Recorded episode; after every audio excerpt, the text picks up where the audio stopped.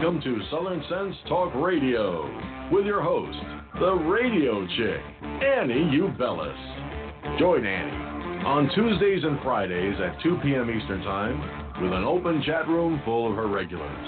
And yes, you can even call in. Call 917 889 3675.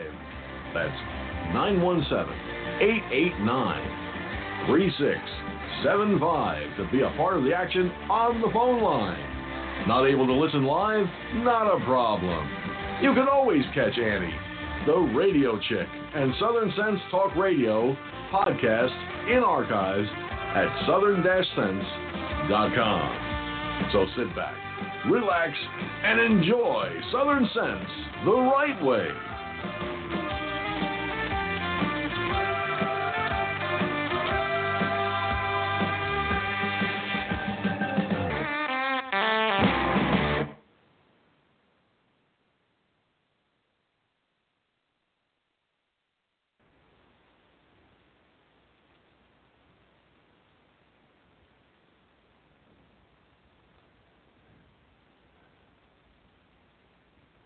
Well, welcome to Southern Sense Radio.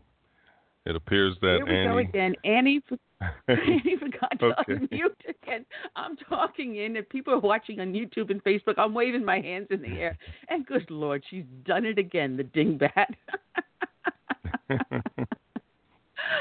oh man, what a way to start the show! Thanks, Curtis, for stepping in for this dingbat. You're you're listening to Southern Sense here on Blog Talk Radio. Today is iTunes Daily Friday. News. Yeah, oh, Good Lord! It's luckily it's not Friday the thirteenth. Otherwise, I'd really be screwing up. Uh, Got to get out the names though. Um, SHR Media, High Plains uh, Daily News, Kinetic Hi-Fi, The Fix FM, up on Stitcher, Spreaker, uh, iTunes, Facebook, YouTube. Just go to the name of this idiot webpage. Southern Sense, put a hyphen in the middle, southern-sense.com. I'm the Dingbat Radio Chick. along with my more intellectual co-host Curtis C. S. Bennett. Oh boy, Curtis, what a way to go! oh man, want to welcome everyone that's up in the chat rooms and also uh, listening in in the uh, studio. We've got a great show, a very exciting show. Two great guests. Uh, we've got Adam Coughran, who's got a website out there called uh, SafeKids uh, dot com. Actually, it's SafeKidsIncorporated.com. He's come up with a hero program in which kids can help protect themselves in the case of a school shooting or a school invasion. Uh, it's a marvelous program. We're going to be talking to him about that on the first half. In the second half, you're going to absolutely fall out of your chair laughing. We've got this uh, country musician, Buddy Brown. He's an independent. He doesn't have anyone really, you know, pulling strings. No one's telling him what to write and how to perform it. He does it straight off the hip, and he's got songs like "The Man Card," uh, "Red Like Reagan," or "Just Saying." Some of his major hits up on uh, YouTube, Facebook, and his own website, uh, Buddy Brown Music. And I mean, he does not pull any punches at all. He is what we need more of: good, solid, conservative voices out there doing it tongue in cheek and just putting out there the word as it is. So he'll be with us on the second half of the show. So Curtis, we're going to have a lot of fun today. I am looking forward to it. Um, I'm especially looking forward to next Tuesday um, for the thriller in um, Singapore between you know Oh, Trump yeah. and Little Rocket Man. So, and I also like to send out my thoughts and prayers to um, the family of Charles Krauthammer.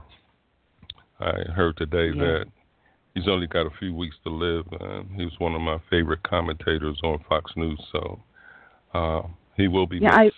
I may not. He well, he has been a powerhouse. Uh, multiple do, uh, doctorates in various different sciences. Uh, he was college professor, commentator, radio host, TV host. Uh, the man was marvelous. At the age of 22, he was paralyzed from the neck, neck down when he jumped into a swimming pool, dived in off the diving board, and uh, he did a very touching and heartbreaking letter that was read on air on Fox News earlier. I may not have always agreed with the man. Sometimes I thought he was too centrist and too Washington uh, minded. but still, he was a voice and a power to be reckoned with. Uh, my prayers go out to him and his family. Uh, may his final time be peaceful, and may he be at peace with God too. Uh, that said, on to also another serious note before I start crying ahead of time. Uh, for those that listen to the show know, we start each and every show with a dedication to a fallen hero. And today's dedication is going to go out to police officer David Charles Sherrard of the Richardson Police Department in Texas. His end of watch was Wednesday, February 7th of this year. And this is read from a combination of two articles one from The Maven by Sandy Malone, and the other from WFAA Jordan Armstrong. And it starts off with Richardson police officer David Sherrard was fatally shot in the line of duty on Wednesday night, February 7, 2018. Officer Sherrard was the first officer ever killed in the line of duty in the 63 history 63 year history of the Richardson Police Department, WFAA reported. It's the hardest day we have ever had, Richardson Police Chief Jimmy Spivey said during a press conference the next day. We're not doing well, but is a police department of professionals. It is an emotionally trying, traumatic day, but they're out there doing the things they do best, serving this community. Officer Sherrard was responding to a disturbance call with shots fired around 7 p.m. on February 7th. When officers arrived on the scene, they found a gunshot victim outside the building. Then they went into the building in search of the suspect. Officer Spivey said officers went into the suspect's apartment and immediately encountered gunfire. Officer Sherrard was fatally shot as he entered the apartment. A barricade situation ensued and the suspect was ultimately arrested, Chief Spivey said. Officer Sherrard was transported to the medical center Plano, where he was later pronounced dead, according to the Dallas Morning News. Police identified the suspect as Brandon McCall, a 26 year old insurance agent with a history of altercations with the police. He was charged with capital murder of a police officer. Officer Sherrard was a 13 year veteran of the police department and a member of the SWAT team. He is survived by a wife and two daughters. He exemplified the professionalism, heroism, and strong character inherent in all Richardson police officers. We are grieving and deeply hurt by this loss. We are grateful to the outpouring of support by the public and continue to ask for prayers for Officer Sherrard's family and friends, the Richardson police posted on their Facebook page. Officer David Sherrard's funeral took place at the Watermark Community Church in Dallas. The service was closed to the public, but the church streamed the service online. Officer Sherrard leaves behind his wife, Nicole, and two daughters. His wife spoke about their marriage and the ups and downs, ending by saying that God helped them get back on track just before her husband was killed. David always loved me unconditionally even the times when I was unlovable, she said. Richardson Police Chief Jimmy Spivey also spoke at the service, saying he didn't have adequate words for the grief the department felt, but thanked everyone for their support. I want to thank the Richardson community, and I want to thank the community at large. This is how we get through this, and I thank you from the bottom of my heart, he said. A procession followed the funeral service, closing down some roads in North Texas. Law enforcement officers from across Texas attended the service to pay their respects. His wife, Nicole Bradley Sherrard, posted a heartbreaking message on her own Facebook page early Thursday morning, hours after he was killed. I still can't believe this is real. He seriously was the greatest man in this earth. He loved me more than I ever deserved. And I'm broken. I close my eyes, and all I see is his smiling face. And it's like a movie, just flashes of memories over 20 years. I was blessed to be his first girlfriend, his only true love, and he loved me and our daughters so much. Please pray for us. I'm overwhelmed with the text and messages and your Facebook comments. He was a very loved and A very loved man by so many, she posted. Our thoughts and prayers are with the family of Richardson Police Officer David Sherrard, both blood and blue. Godspeed. We will always take the watch from here. Thank you for your service. David Sherrard, your life mattered. Today's show is dedicated to Officer Sherrard. It is also dedicated to all the brave men and women out there that serve as first responders be they law enforcement, firefighters, or emergency service. And we're also dedicated to all the brave men and women of our military from the birth of this nation through today and into our future. May God bless each and every one. And we dedicate all of that to them with this song, Amazing Grace. God bless each and every one.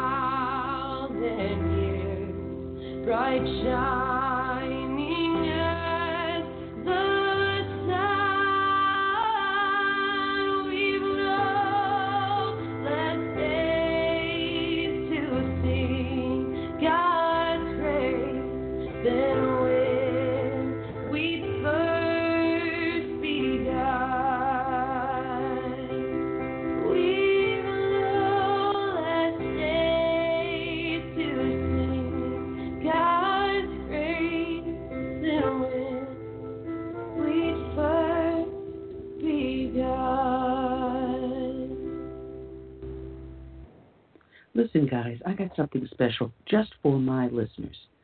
If you follow me, you know I usually don't hawk products.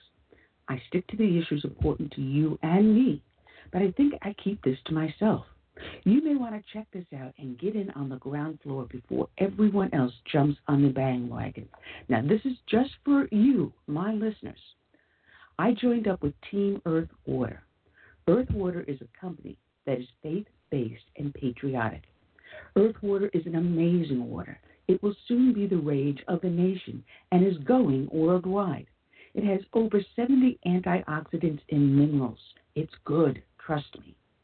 I already sleep better. I dropped one of my prescriptions, and I'm possibly looking to maybe drop another one soon. So ask yourself do you want to make a few extra bucks on the side while getting healthier? Who doesn't? So if so, check out the Earth Water link on my homepage at Southern Sense. That's the name of the show. Put a dash in the middle, southern-sense.com. Who doesn't want to make some easy money? You'll earn a 10% commission on what you sell, and they even set up a web page for you to sell from. How easier can that be? Every time a customer returns to your page and buys, boom, you just earned an easy 10% commission. Sign up now. Buy at least a case and let me know what you think just by going to my webpage. That's the name of the show, Southern Sense. Put a dash in the middle, southern-sense.com. They offer four tiers for affiliates, from one case to 16 cases. I bought four cases to start, and boy, am I hooked on the water. Simply go to my webpage, Click on the Earth Water link on the page and join Team Earth Water. Go to Southern Sense and become a member of my site, and you'll also be entered to win the latest book offer if you become a member of my site. That's the name of the show, Southern Sense. Put a dash in the middle, southern-sense.com. Check it out. I know you'll be pleased. All right, and we're back live. oh man, what a way to start a show today. Anyway, uh, we have great guests lined up. Um, we believe we have our first guest in on the phone. Let's bring along Adam Coughran. Good afternoon, Adam, and how are you today? I'm doing well. How are you? I've, I've been having one of those days that nothing is going right. I'm hitting all the wrong keys on the on the computer. I'm forgetting to unmute myself. So it's a typical show day. oh man, uh, you started up an amazing company, and you know over the last 20 years we've seen. I don't know if there's a spike in school uh, shootings and school violence, or it's just that the media is now covering it where they haven't in the past. Uh, but it's all over the news, and you know, it used to be in the 60s, 70s, you went to school, you didn't have to worry about these things. You went in safe, the doors were open all over the place. But now school safety and hardening the targets of our schools has become prominent. And you started up a company, as I was starting to say, uh, called Safe Kids Incorporated. Yes, and you know we looked at it as, and, and I'll back up just for a moment. And you're 100% right. Um, not only are, is school violence on the rise, uh, we've seen that by some recent FBI reports, but also the coverage of these things are, are because of social media, because everyone is, is really their own individual news reporter, you know, with a phone or, or a, a tablet. Um, and so we looked at it and said, you know, there's got to be a better way uh, to try to prevent these things. And you know, the fences and the cameras and and all the things that that we've been doing uh, are absolutely part of the key. But what we found, what was not happening anywhere really, was how do we engage not only staff and faculty of a school, but how do we also engage the students uh, in some very basic ways that they can help prevent and survive these things. All right. Now, um, is it are these on the rise because we are coddling our children more? Because I, I remember growing up in school and you were bullied, and hey, listen, you just dealt with it. Uh, today, everyone goes crying and, and rolls up into a little snowflake and melts to pieces. Is it because our society has changed that we no longer have people that are self-reliant? Is this what your program is now based upon? You know, making people more self-reliant. So that's a portion of it. You know, we look every generation kind of has their cues on on what they take as as, as kind of theirs, and and you hit on a point that you know, by and large, we have you know helicopter parenting, we have um, a number of things that are are not giving our kids a certain amount of social skills. But we see that all the way to technology, where kids are you know solely on their phones and they're texting. They can sit right across from each other and they're texting instead of talking. Uh, I think we've lost some of the social skills just by and large through technology. But then when we look at bullying too, you know, when we were in school, bullying was it would happen on the playground, on the way to school it was usually primarily physical, um, and, and that was it. And now we look at cyberbullying and these these posts or pictures, um, these things that are living literally for an eternity online for the whole world to see, as opposed to maybe the, the 15 or 20 students that were around you when someone was picking on you. Well, that's an amazing point. Uh, so now I, I noticed that all these school shootings happen in public schools. You don't see them happening in private schools, charter schools, um, you don't see that happening. So, is there a difference in the way in which a public school, school system operates compared to a private school or a charter school? There, there are some some differences in the ways that school operates. Um, I think by the fact we haven't seen necessarily a um, a large scale private or, or charter school event uh, I mean, they're still occurring. I mean, violence occurs, you know, unfortunately across this country in, in multiple education settings. But to see the mass casualty incidents like we've seen uh, in Texas and in Florida and, and across the country, we haven't. And and I think by and large, parts of it come to how schools have been built, how they've been designed, the resources that are afforded to some of these schools. You might have a private school that has some great resources, and they have uh, wonderful ways in which they, you know, they monitor who comes into the school, who comes out of the school, uh, behavioral assessment, psychologists, uh, the resources to help some of these kids who are, are quite frankly in need of help uh, because they're, they're they have uh, mental health issues or they're troubled or they're having some depression issues, whatever the case may be, versus a public school where you might have one school psychologist that shows up one day a week a school of a, uh, of a thousand students, and 40 of those thousand need some sort of help or assistance or guidance or something. Well, one person one day a week for 40 students is, is not simply going to cut it. Just the resources sometimes aren't there. Adam. Well, so now, how does your how does your program approach this? Uh, say, for example, you do have a, a public school. Uh, let's start off simple with something with uh, kindergarten through third grade. What would you be telling the teachers and the kids?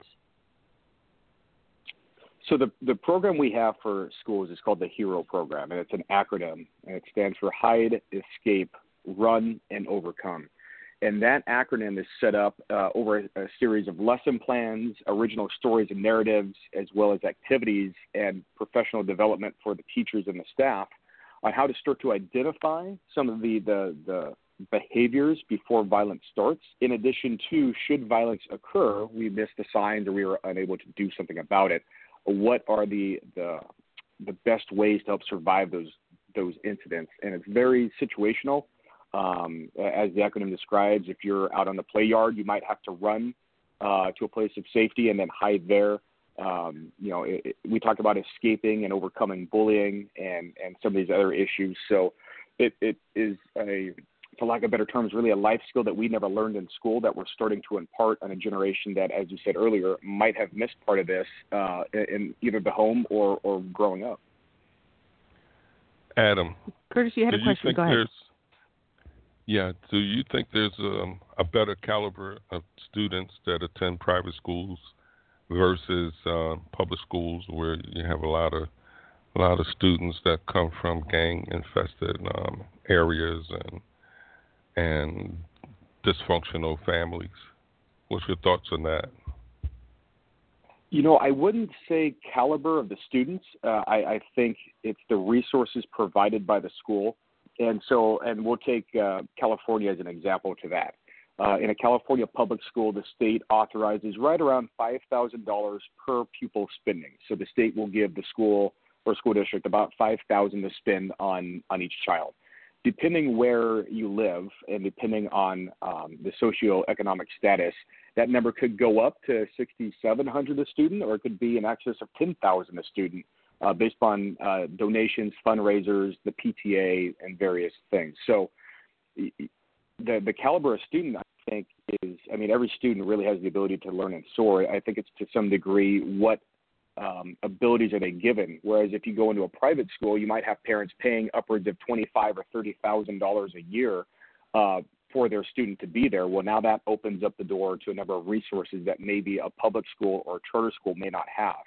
So I think it's it's um, you know, it's almost like a plan. If you have a seed of, of a plan, and how well is that seed taken care of, um, is really, I think, the school environment around the students. So some soar, some do fantastic, whereas some I don't think reach their full potential, quite simply because they haven't been provided the resources to do so. Well, um, I happen to be involved. I don't have children, unfortunately, but uh, because I'm an activist, I tend to follow what goes on with our school board. Um, I do have a lot of problems because South Carolina has one of the lowest ratings in public education, and our public schools are atrocious. Yet we have the charter schools and the private schools that actually spend less money per student. They can actually educate them at a low cost, get a better quality education than the public school system. I mean, we're heavily invested in the administration and not in the child. Here we spend approximately fourteen thousand dollars per student in the public schools, and our charter schools are doing it for nine thousand. And they have the parents involved. For the charter schools, the parents have to donate 20 hours a month which forces them to become involved in the education and know what that school is doing. And that's why I think that charter schools and private schools, not so much that they have better resources, they have more parents involved.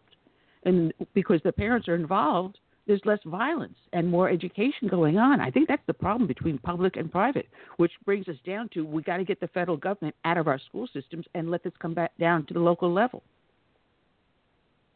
You know, you make a great point. You look at parent involvement, and you know, there's been a number of studies that talk about you know how involved or not, or is a is a good influence adult in a child's life. You know, parent, guardian, uh, big brother, big sister, uh, to help form and, and and push that child in the right direction. You know, a lot of and and you hit it perfectly. You, you know, a lot of private and charter schools require the parents be involved in X amount of hours a year, and that's either coming to, to parent nights with staff and faculty, it's volunteering at a carnival, what's volunteering in the classroom. Um, it, you know, it starts with how are we raising our kids by and large. And I think in some areas of the country, the public school system becomes almost the babysitter to where, you know, the, the parents working maybe two or three jobs to, to try to sustain the family. And, you know, they, the, that six hours, eight hours, uh, you know, whatever that school day is for that student is a way for the parent to go work and really disengage. And then, you know, now the student's being taught, you know, in an after school program or sometimes it's left up to their own devices uh, and ultimately join gangs or, or turn to, to crime or, or other uh, unhealthy influences because there there isn't that positive influence. There isn't the, the connection between the home and the school uh, that you know really needs to be there. Now, tell us how you go and approach a school and then tailor a program to the to that school. What do you look for? What signs, and then how do you just bring them along? So the program is designed as a curriculum. So it would be the same as a school that would purchase uh, a math curriculum for use in the classroom, or English, or history, or, or any of the other um, topics that we see in school.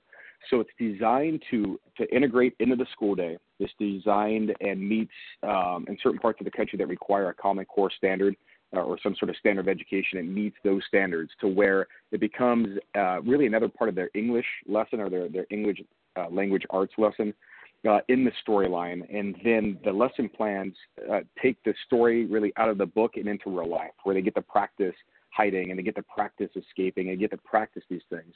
What we've noticed, and one of the things that we talk to schools about, is there is a lot of anxiety right now uh, in students that are fearful of going to school uh, because of either school violence or school shooting or during a, a lockdown drill or a code red drill or, or all the different names, there's anxiety during the drill because teachers, quite frankly, have not been given the tools on how do we, in an age appropriate manner, talk to our students about this. And what we have found in the program is that it has reduced the anxiety of students and the fear of students pretty dramatically. We've had parents tell us uh, from their daughter not wanting, their third grade daughter not wanting to go to school because she was so fearful of a school shooting, to now feeling empowered and, and is, is looks forward to going to school again uh, it, the, the entire program is built upon empowerment and empowerment theory and, and giving these tools not only to the teachers but to the students. So when we, we tell school districts and, and schools and, and education programs if you want to empower your students, if you want to lower some anxiety and some fear, and you want to give some lifelong skills to, to your students and your staff uh, through a curriculum that is taught in your school by your own staff, um, then you know we might be the program for you. Adam, well, do, do you, you think? Do, oh, all right. do you think that um, we can learn anything from Israel? That's a country that's constantly under assault from the countries surrounding it. Um, surely their children have to go through a lot of um, a lot more than our children go through when it comes to um, personal threats by the outside. That is a great question. And so Israel, and, and we spent quite a bit of time talking with both people who grew up in Israel and people who have worked for the Israeli, uh, both the, their their army, their armed forces, and their state police. Israel, and, and I'm going to go back to the point that you talked about earlier with Parrington. This really in Israel comes from the parents. They grow up in a certain environment, and the parents teach at home really some of these skills and some of this ideology and this mindset um, in the home because uh, you know walking to and from school or even to and from the store, uh, there you may have instances uh, of violence and, and really being under attack by the, some of the surrounding countries. So it's, it's really a cultural thing over there. But what we have learned through that uh, is that the Israelis also have a very different perception of the behavioral cues ahead of time. They don't. Uh, they are not shy to speak up when they see something that they feel may or may not be suspicious they have no problem pointing out behaviors or pointing out letters or pointing out anything that um, is cause for concern. Whereas we've seen over the past few years in America, you know, the "See Something, Say Something" campaign has really has been prevalent everywhere. The problem is either nobody knows what they're looking for to say something, they don't understand what they're looking for, or they're afraid to say something because they don't want to either be labeled as a certain uh, type of person or being uh, paranoid or or any number of labels that you might get because you see something that that you feel is out of the ordinary. Uh, so in talking to a lot of the Israelis, they you know their their really key to success is, is the behaviors, and they're not afraid to say something when they see something that is very out of line or suspicious to them. You know, it, it's funny because the mindset I've seen. I don't know if today I could still be a police officer because we had stop, uh, stop, question, and frisk, and all you had to do was a reasonable suspicion that was something was wrong, and we took a lot of people off the street now they've done away with that, so the criminals get a free hand, and now we're doing the same thing in the school districts. If you see something suspicious and not speaking up, you know we're allowing this environment to grow. And uh, I'm glad there's a program out there like yours that's getting people to start speaking up. Yeah, one of the you know one of the big things we talk about, and and you know in some schools you see the difference between tattling and and telling. You know, uh, what's the difference between being a tattletale and then actually telling somebody about something important? And it, it, in our opinion, it's vitally important that schools, uh, school systems, districts uh, have some sort of anonymous tip line that allows students uh, to speak up, that allow them that when something's bothering them, they can say, "Hey, this student uh, said this or posted this, or or I saw this happen." uh, in a way that there's no repercussion or that there's no um, you know potential revenge on them. That's one of the more successful ways we've seen some of the information really boiling up to the surface to so you know law enforcement or, or school administrators can take action is some of these anonymous tip lines. Well, the funny thing is, growing up, you know, in school, all the kids knew who the bad ones were. All the kids knew who the strange ones were, and you know, they're supposed to be the ones that should be able to say, "Hey, listen, teach this guy. You know, has been saying that he's going to come to school with a knife or a gun or blah blah blah." Instead, you know, they're keeping the mouth shut, and we've got to change that that perspective of our society. Uh, the kids, you've got a growing movement of anti-guns, but it's not the gun that's doing it; it's the individual behind the gun. Correct, and and we have a um, a drill and scenario guide that we use, uh, which is really a, a, way that after you get done with the lessons and the curriculum and, and everything, to practice kind of what you learned. Um, and so, it, you know, what we see is maybe a, uh, just a normal lockdown drill and really drives it forward. But what we've done is we've curated uh, over the past 20 years the four most common ways that violence is, is occurring in schools. And in our program, we don't mention weapons specifically, so there's no mention of, wep- of guns or, or knives or, or bullets or, or any of that we let the kids name the fear. And in these scenarios, you know, one is where a car drives on to a playground. One is where um, there's a report of some sort of weapon on campus. You know, so we we take it really out of the specifics of simply firearms because if someone wants to hurt somebody, they're going to find a way. Whether it's I can't I can't procure a gun, so I'm going to get a knife. Well, I can't get a knife, so I'm going to steal a car. I'm going to grab a baseball bat. You know, whatever that weapon is. So we really drive home the, the the concept that it doesn't matter what this person wants to hurt you with. It could just be fists. Uh, you know, it, it, what what should you do to get away from it? And like you said, everyone knows that this this particular student is becoming a problem. How do we deal with this student so that way this person doesn't commit an act of violence? Now, the program is interesting, and how do you tell the kids to overcome? Because I know there's a Baptist church, and I think, oh God, I'm probably going to get the state wrong. I think it's in Kansas, run by a husband and wife pastor team, and they have something very similar they do in their school, where they teach the little ones how to hide and how to be quiet, and then they take select ones of the older kids and teach them martial arts, so that if they're in a situation where they cannot run, that they need to overcome how to fight back using skills and mass attack uh, where there's the fewest amount of casualties possible. Do you do something like that, or do you take a different approach? We take a little bit of a different approach. So the way that we look at it is, you know, we're we're more powerful in a team, and so if you know, and in the in all of the books we call our our our bad person, so to speak, the invader. And so the invader is really the character that we use. So if you find an invader that comes into your classroom and you're that first classroom, we talk about doing anything and everything it takes to create an environment of resistance of chaos and of disruption. So this is everything from throwing stuff to yelling and screaming to running out another door to ducking uh, to running. And so we, we want to create, you know, the, the psychosis of the majority of, of mass uh, mass shooters, active shooters, is control. They're going to come into a place and wield control by their firearm or their knife or, or whatever they brought with them. Um, and you know, in years past, it's been a very submissive uh, group of students, so you can really hurt people at will. We're looking to flip that on its head, and so now when one person walks into a classroom of 25 students and a teacher, you're now getting 25 items thrown at you. You get 25 kids screaming. You get 25 kids running and going in different directions. Uh, you create this this chaos and disruption. So the plan that you had walking in is, is not going to play out. Um, we don't teach martial arts. Uh, we don't teach anywhere that you would physically run up and maybe hit or strike somebody. It's very much dissuasion, throwing, screaming, running, yelling, everything that based upon your ability and skill set that you can do. Because mm. I noticed in, in one of going over your web page where you talk about the R in Hero on running, and you have the students and teachers are taught to run away from a violent. Um, you you don't recommend the teachers shield the children, or what exactly are you saying on that one? That one had me a little confused. So the run portion of it is imagine yourself, let's say, on the playground, and you have, let's say, 100 students at recess on the playground. And you know this person uh, who comes on looks to hurt them, whether they drive a vehicle on or you know they bring a firearm.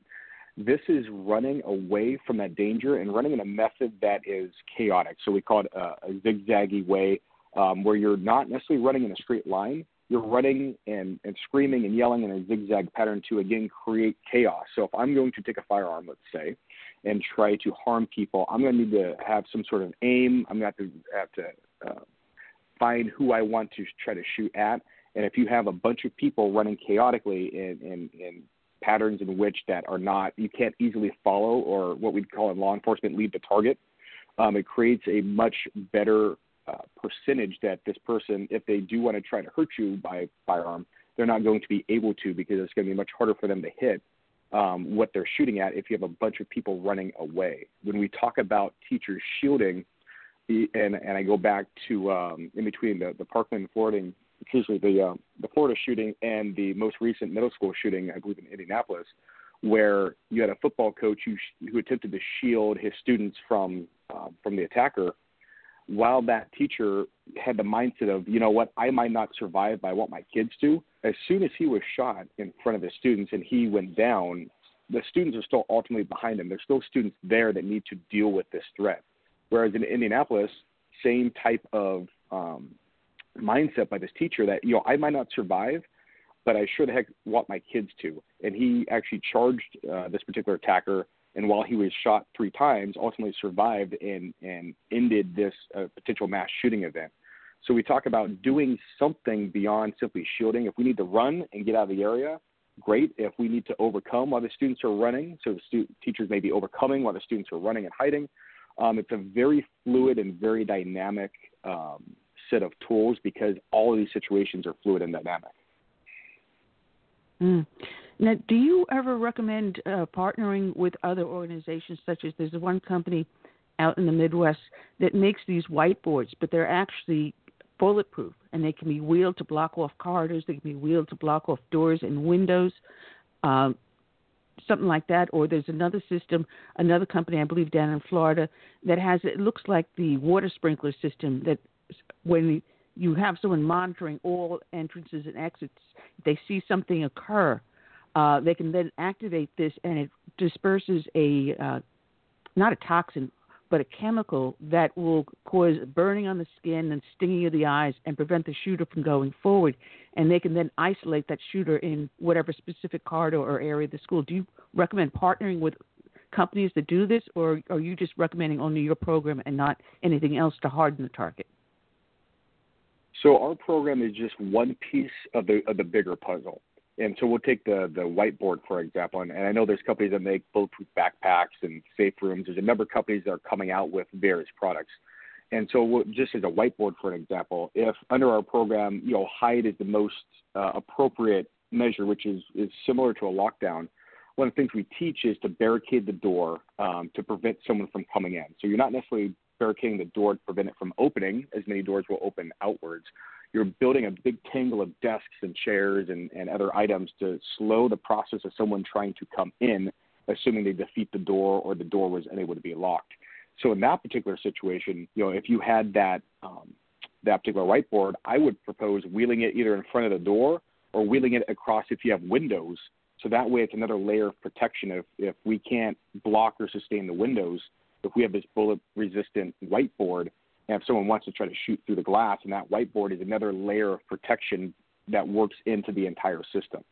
Um, so uh, everything from the locks, the different bulletproof items, um, a lot of this works as another tool in concert to the overall idea of, of survivability. Um, when you talk about uh, projectiles and gas, and whether it's pepper spray or tear gas um, or, or, any other um, chemical agent that's causing irritant, um, I always say you need to be real careful because at some point, um, students are and the law enforcement are going to have to be in that same area with the same irritant. So if if this irritant goes off, and let's say we miss potentially this the, the active shooter, uh, and he he gets into one of the classrooms. And one of the things we talked about is escape. If if this person's getting making access into a room, and it's now safer to leave the room than to be in the room. If you're going to have students escape, now potentially they're going to run right into the same irritant that was meant for our, attacker. Uh, so we're always careful when it comes to prolonged chemical agents. Um, sometimes they can make sense depending on how schools are designed um, and the area in which they're potentially used. Um, but everything is a tool that builds upon the total process and the total ability to help have a safe school. Yeah, you know, I, when you were talking about running into the irritant, you making me flash back to a time where a fellow officer ended up spraying his mace in front of a fan and maced himself. So yeah, I can understand that. Uh, oh man, yeah. But you also uh, have it where you incorporate the parents. You send guides home to teach parents. So your your company then I gather is trying to get the parents involved in this and have the kids do it at home as well as in school. Correct. So when the at the end of every lesson plan, there's two components. There's the first component, which is the journaling component, and we want the students to journal about uh, what they felt. Are there any social or emotional triggers that are occurring through the program? Um, in a lot of these journals, we've discovered that the bullying will come up where we didn't know that bullying was occurring before. Uh, we've we found instances of childhood abuse at home. Uh, once these kids begin to feel empowered, it's a very different sense of when they're they're starting to be okay to talk about things that have happened to them, and so that way we can try to get these kids some help and stop whatever this aggressive uh, behavior is towards them. The second part of that is we tell the kids to go home and to share with their parents certain things. So we'll tell them to find their hiding spots in the places they normally go. We'll tell them to, you know, where would you run to uh, if you were in the park and something happened. And so the kids already have a prompt um, that they're given to go home with to, to speak with the parents. There's a parent companion guide that goes along with that that allows the parents to ask questions um, as a teach back from the students. So that way they can ask after their, their son or daughter, let's say, had the escape lesson plan, they can let their son or daughter talk to them about that. How do they feel about it? And then show them some of the things that they learned. So we definitely want to engage the parents at home and hopefully strengthen, as we talked about earlier, that bond between the parent involvement with their students' lives in a school. Well, it's interesting that you said you found that there was instances of abuse at home. Um, when you when these kids do the lessons plan, is it your staff that reviews the journals and the results of the lessons, or is it the school itself that's doing it? That you can end up finding these instances. So the school, the the program is completely self-contained within the school. So uh, we design the program so where there's no Safe Kids staff anywhere on a campus or anywhere else because quite frankly, if an event was to happen, it's going to be that school's staff, those teachers, those students that are, will be in the event until law enforcement ultimately arrives. And so the journals are designed to be read by the teachers first and foremost to look for mandated reporting issues, to look for instances of abuse, to look for instances of of um, bullying, of maybe potential uh, adolescent suicide as it gets a little bit older, to try to read into some of the, the cues uh, based on what they're learning in the lessons and what the kids feel comfortable in starting to share, maybe not verbally, but maybe in writing. It's amazing. But do you ever do like a sample testing of the school after you, they've run the program? Correct. So we uh, there's a survey that goes along with the program, and then we also come back and we've done uh, both white papers and we're starting to commission now academic studies uh, of behavioral changes from the program. So the the initial all the initial findings were some of the things we talked about: lowered anxiety, lowered stress, and increased uh, ability or, or um, uh, uh, thought that, that teachers or staff could handle some sort of violent situation uh, above what they could before. So there's been a number of behavioral changes that we've studied. We've had school shootings, unfortunately, at some of our schools. We've been able to, to, to go back and study what worked, what didn't, what were the changes of behavior, what were the things that changed from the school culture before to the school culture after. after. And those studies continue on as, as the program continues to grow. We continue to, to, to gather information, gather research, to, to continually fine tune the curriculum, fine tune the program, and then also show over the years of doing a program like this what the behavioral changes can be. Now, I'm just curious, Adam. have you ever measured the success of your program against the actual academic levels, if they increase or not? That's what we're starting to do now. Our initial uh, research was um, very line level um, during the initial pilots of the program as well as the initial rollouts of the program. Um, and now what we're starting to do is to gather the academic data that has already been studied, uh, find the, the correct measures, and then to begin to measure our program against those to have some, some concrete anecdotal uh, numbers to compare to. Adam, Curtis, go ahead. has your program ever been um, tested in real time? I mean, has there ever been an actual incident where your program was implemented? And if it was, um, how often do y'all go about tweaking your program? Because they always say, you know, you build a better sword, your enemy will build a better shield. Exactly. So we did in March of this year have a school shooting at one of our sites. Um, and that, that particular case study was very interesting insofar as there were 700 students present at lunch, so they were all out uh, at recess. K through third grade was playing; they had already completed lunch. Fourth and fifth grade were, were eating lunch. Um, all the K through three students had completed the lessons and had completed the program. The fourth and fifth graders had not. Uh, there was a gang shooting that occurred adjacent to the school that spilled into the school during this time, uh, with with unfortunately a, a couple people injured by gunfire. Um, as soon as the teachers and staff realized that this now gun violence and gang violence was spilling onto the, the school grounds, they they they automatically um, and rapidly issued uh, the lockdown or kind of the hide order. Um, and in talking and doing the study afterwards, you had about 500 plus K through third graders that went from the, the recess area into classrooms locked down and barricaded in, in under a minute. Uh, you had students that were paired. You had a kindergarten class that actually uh, partly fell asleep during the lockdown uh, due to their lowered anxiety. We have uh, we've had handicapped and, and uh, um, students with special needs in these that also did very well. Comparative to the students who did not have it, they the staff reported they had a hard time getting the students into the cafeteria or into the multi-purpose room they were not quiet. Uh, some had anxiety. Some were not taking it seriously. Uh, there was a, a, a, the, as according to the principal, a night and day difference in the behaviors of the kids who had the program and how well they handled it versus the kids who did not. Um, and so, luckily, in this particular instance, uh, really due to the rapid response to the, the, the K through third graders being out and closest to the shooting, um, no, none of the students or none of the faculty were hurt in this particular instance. Uh, but it really showcased the difference between kids who had had it, understood it, and even talking to the kids afterwards what their mindset was versus the kids who did not. Wow, that's that is absolutely amazing. You know, we need more people like you out there. You know, because you have a law enforcement background. So, are you approaching this looking at law enforcement, or are you approaching it in a different manner? Because you know, I remember you know walking to schools when you got called over there. You you look at it as just law, uh, but I th- I think you have also doing a psychological area too, right? Correct. So the the I mean, law enforcement is, is obviously a vital key to this to this program. And when we designed it, we really designed it with the, the first responders in mind showing up. Because uh, you wanted the first responders to, to really have, I mean, it's going to be chaotic no matter what. But if you, as a as a first two or three officers who show up, know that the kids are protected, they know what they're doing, um, they've already found places to be, things to do, um, and so it takes one more worry out of the officer's mind to go try to find this person causing harm. That was one of our biggest key designing factors to this thing. Um, is we really wanted that partnership.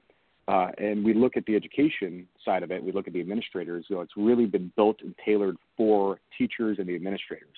So the program was built around law enforcement, educators, school psychologists, human performance professionals, uh, and military experts.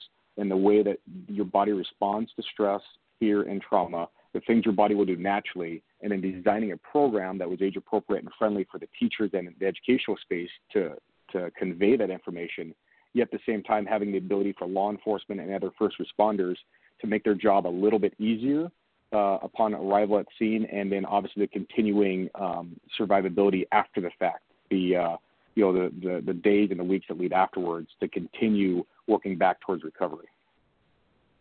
Now, do you bring law enforcement into the school, or do you approach the law enforcement when you're going to a school? How do you how do you incorporate the two together? It's usually the response of the school. So some schools have a school resource officer that they rely heavily on, um, and we've talked to a number of school resource officers about the program and how it's been designed. Some schools don't have that resource. We really stand as one of their few resources um, towards something like this because they might have a, a deputy sheriff assigned to their area and you have one deputy for several hundred miles, and maybe you never see that deputy unless you call them, and it might take them an hour to get to your campus. Um, so it's really been uh, by area and by region very different. Um, the majority of schools that that are very interested or that that do use the program, uh, they actually have their law enforcement officers watch the program, go through it, look at it, so they have an understanding of what's going on. Nice. You know, I noticed one of the things that you do is that you have a hero report you issue every month where you look at what has occurred around and you break it down and then you put down key learning points. I think that is absolutely fantastic. Yes, and that's something that we really wanted. You know, there's so much noise uh, in the news media today, and there's so much uh, grabbing for your attention. And you read some of these articles, and as you know, the average parent or even average educator, you look at these and you go, my goodness, so what what can I do? What does this mean for me? What does this mean for my student? What does it mean for my kids? Um, and we really wanted a, a quick and simple, you know, three main headliners for the month, and then let's break it down real simply. What does this mean for teachers and parents uh, when it comes to the ability to to try to err uh, on the side of caution? How do we talk to our kids, and, and what is important for me? And so that hero report's really designed to take some of the headliners give you a few key takeaways, what's important, what's not, and then either make some changes or, or start the discussion. Yeah, because the latest one that you had uh, broke down the Santa Fe school shooting, and this is something that I was talking about. You know, there was signs out there that there was something wrong with this kid, but yet no one said anything. Correct. You know, we we talk about those behaviors. So you know, when everyone knew that you know you have the student that has problems, we need to address that. And even in one of the most recent shootings where the students tried to escape out the back door, but the back door was locked. Well, you know, uh, you should probably see what doors are locked in your classrooms and which ones aren't. And in our lesson plans, in the escape lesson plan, we actually have the students and the teachers look at the different ways that you may or may not be able to get out of your classroom. So, had a school like that had, you know, had done the escape lesson plan, they would have known that back door was locked and either number one take measures to make sure it's no longer locked, um, so that way you can you know get out of the classroom. Or if for some reason you can't unlock that door, now we know that's no longer an option. So we need to think about a different plan should something happen in this classroom. So you know we want those very key, what we believe key learning point takeaways out there, easy to read, really simple. So that way, if you're a, teacher, an educator, or a parent, you can make changes and start that discussion, you know, the same day. Now, I find it very curious, though, because you said the majority of the uh, shootings occur uh, prior to the beginning of the first period.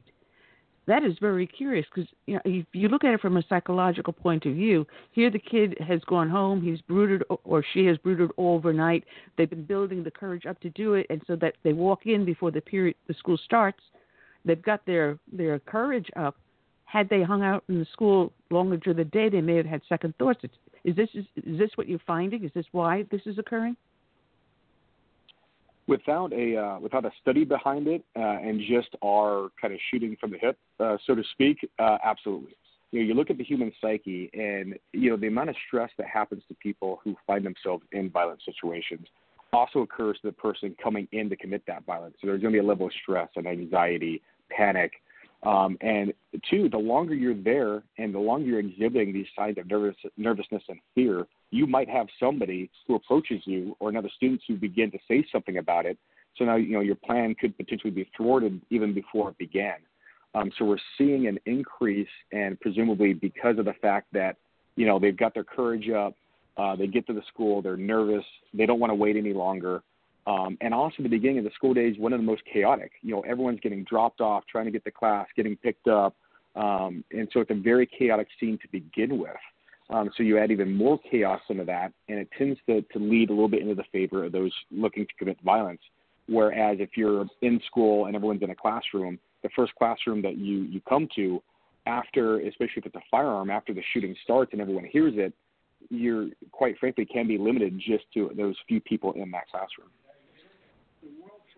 I just want to make a note that there I see people up in the studio calling. If you're here to ask a question of our guest, who is Adam Coughran of Safe Kids Incorporated, please press one on your keypad. Otherwise, I'll assume that you're just listening.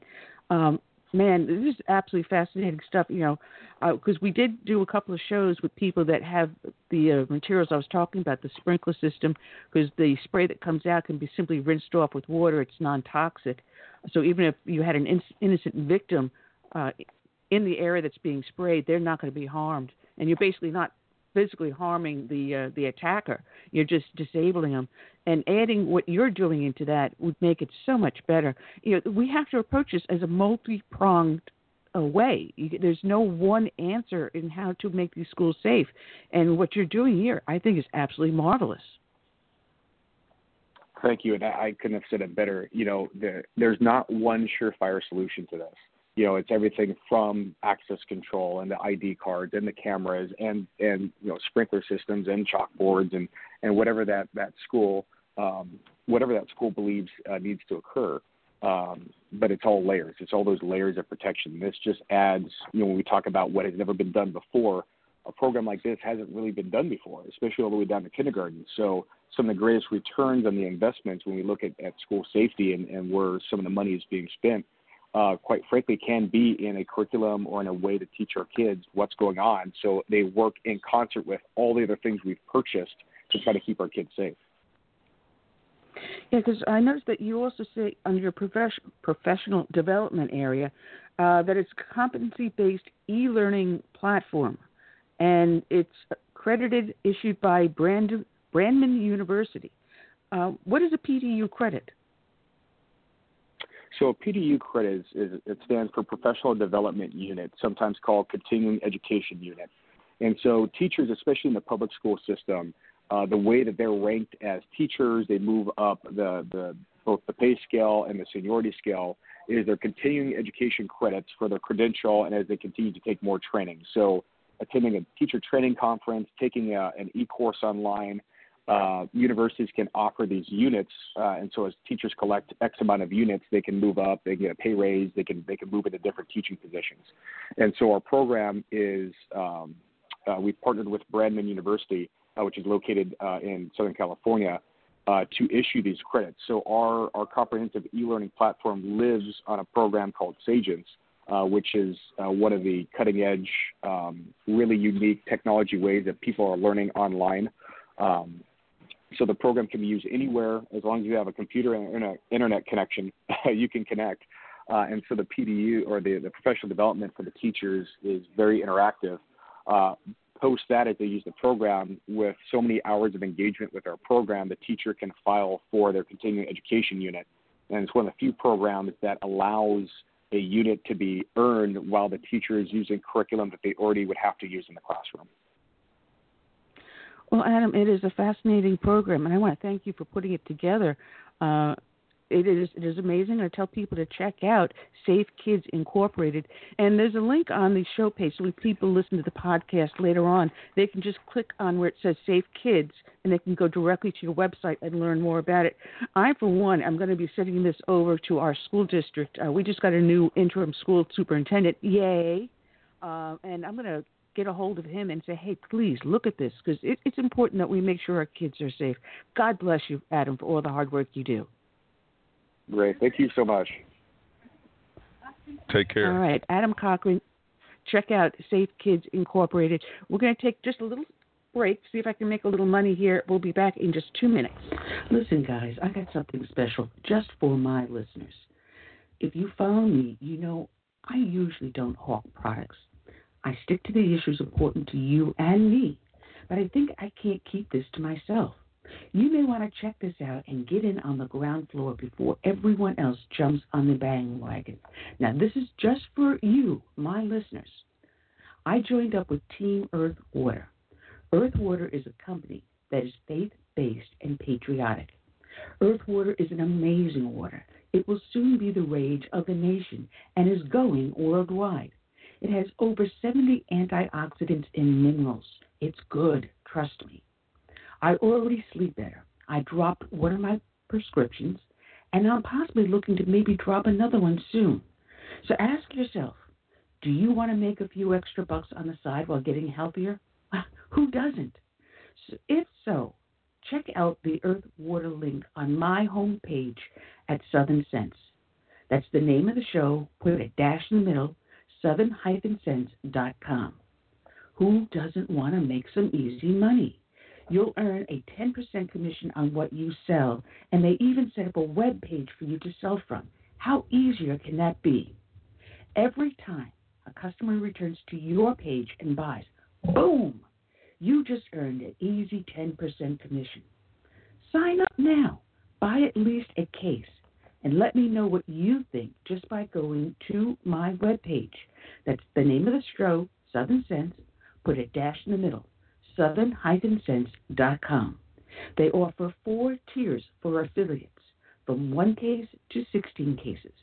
I bought four cases to start, and boy, am I hooked on the water. Simply go to my webpage, click on the Earth Water link on the page, and join Team Earth Water. Go to Southern Sense and become a member of my site, and you'll also be entered to win the latest book offer if you become a member of my site. That's the name of the show, Southern Sense. Put a dash in the middle, southern-sense.com.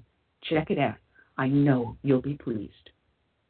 All right, and we're back, and we get our next guest up in the bullpen, and I know we're going to have a blast with this guy. I have not spoken to him uh, yet, have not met him yet, but I watched his videos, and oh, good lord, if anyone fits the character of this show, this, it is this man. So, Curtis, shall I bring him on, or shall I just keep on leaving him on hold? Let's bring him on. All right. I want to welcome to the show Buddy Brown. Good afternoon, Buddy. How are you today? Hey, I'm doing fantastic. How are you doing, Annie? Oh man, I was watching your stuff, and actually, uh, my Dish network gets YouTube up on the TV like a regular uh, channel, and I found your YouTube channel, and my husband and I were sitting back watching the, your videos, and we were just, man, you are nuts. yeah, yeah, I get it. Honestly, that's that's for sure. It's uh, it's kind of a family tradition over here at my house. Well, you've got an interesting background because you are a good old Southern boy, and even though the name of the show is Southern Sense, you can tell I'm originally from New York, but I got down here as soon as I could. Uh, but your your degree was in psychology, and yet you become this country star. It was, uh, yeah. I graduated Mississippi State 2005. Uh, you know, uh, with a BS degree and a BA on the promise I wouldn't stay there and try for a master's. But uh, it was it was interesting. Uh, it's really helped me a ton and the music business with psychology and yeah they teach you all about reading people and and situations and so I I, I owe a lot to that. But music was always um, it was always my heart, my my my passion and love. So just kind of fell into it, and uh, Lord's been good, and it's just been uh, amazing how much has taken off in the past couple of years. Well, you know, in order to introduce my listeners to you, I'm going to play one of your songs. And the one that I've chosen to play to start up with is I Call BS on that. So okay, I'm going to play right. first, and then we're going to talk about it. All right, here we go. If I can hit the right keys and get the right thing to do. Oh, come on, computer. Here we go.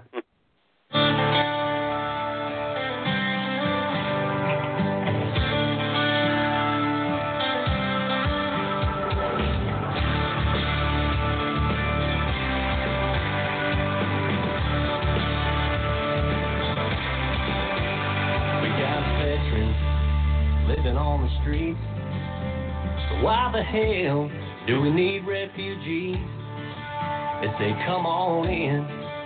You can bring your culture. Don't pledge allegiance to our flag, just be a vulture. And don't speak our language, just hold your hand out.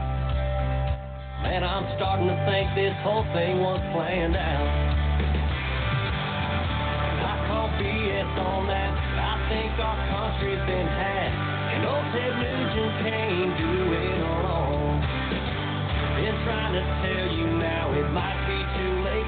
Then politicians run the schools, hold them in and bend the rules. If you don't agree, they tell you too bad. Well, I call BS on that. Yeah, BS on that. You ain't entitled to a dadgum thing. If you don't work, then you just don't eat. Cause it's better to be burning hot or freezing as cold than to ever be caught dead in the middle of the road. And I call BS on that. I think our country's been had. And Charlie Daniels can't do it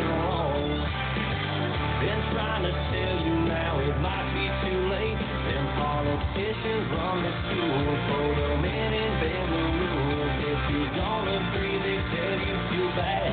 Might call BS on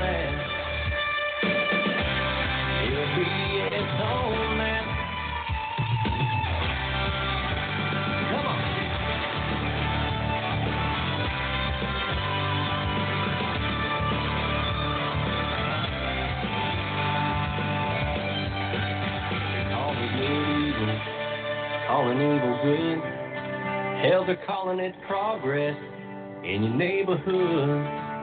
But just hold fast,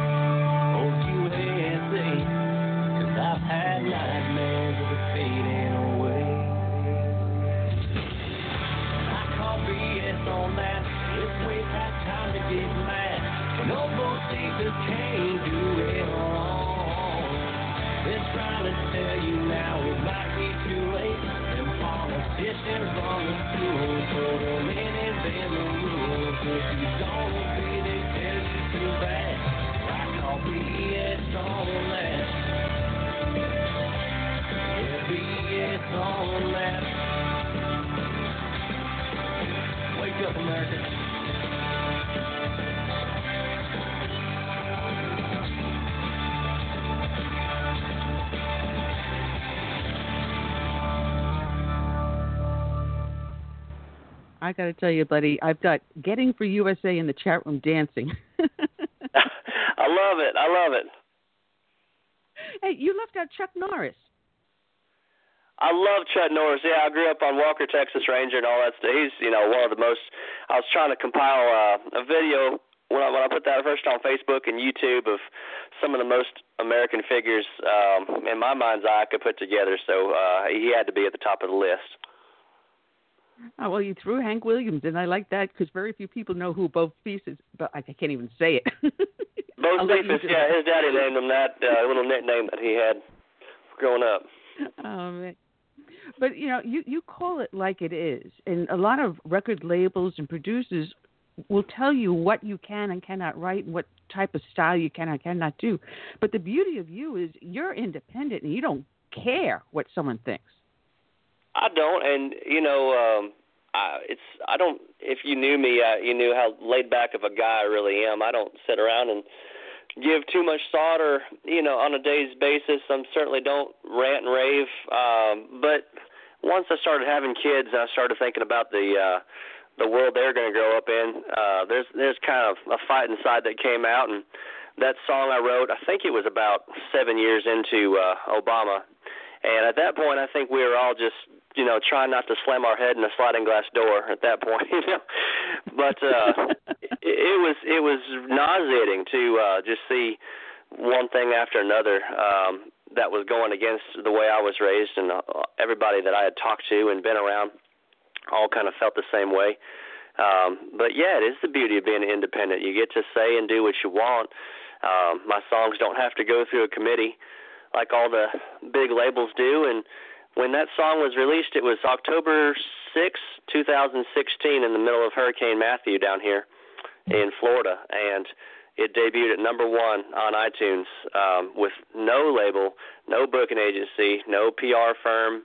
I mean, nothing. Literally just the fans. And so to have a number one as an independent is uh, that's rare territory, and we were we were just going crazy, and uh, it just kind of it validated the way I felt and uh, a lot of people felt the same way too. Well, it's funny because my husband and I, uh, we have six cats. When, so when we got the evacuation order for Matthew, we stayed. But we had a generator, and we were able to run the freezer, both refrigerators, get the TV up Mm. and running, and everything. Uh, and man, I went out towards St. Helena, and I heard Hilton Head got hit really bad. Uh, we didn't get a lot. We we hunkered down. Yeah, it did hit us. Uh, I've never run through rode through a hurricane before, and good lord, what a Matthew! And we're still cleaning up from it, honestly. And it was only just about six months ago they finally got some of the boats out of the Beaufort River here. Uh, Oh yeah, that was one hell of a baby. Yeah. I imagine so. I imagine so. So, yeah, it was it was just uh it was amazing to see the way that whole thing turned out. Yeah, you know, it- I I, I was speaking to uh, Beth earlier today, and how I got turned on to you. I had an interview with a movie producer out of England, and he was on the show, and he does a lot of pro-American films. Uh, his name is Mark Sutherland, and he sent me the link to your music. And what he sent me is the next one I want to play up, uh, which is what also Beth sent me, is Red Like Reagan. Um, Yeah. Are we seeing a Reagan-esque type of presidency with Trump, or is Trump just something all of a completely different animal? Oh, he's he's always been his own animal, and uh, I think that's what everybody's so fascinated with is the unpredictability of of who he is. And uh, I think if you're expecting something consistent, uh, the only consistency I think we're all going to be able to expect is the unpredictability. well, he's up in uh, Canada right now with the uh, Seven Summit, so we'll see what happens. Well, let me get this one queued up, and we're going to do Red Like Reagan. Let me get my mixer board here, and let's go. I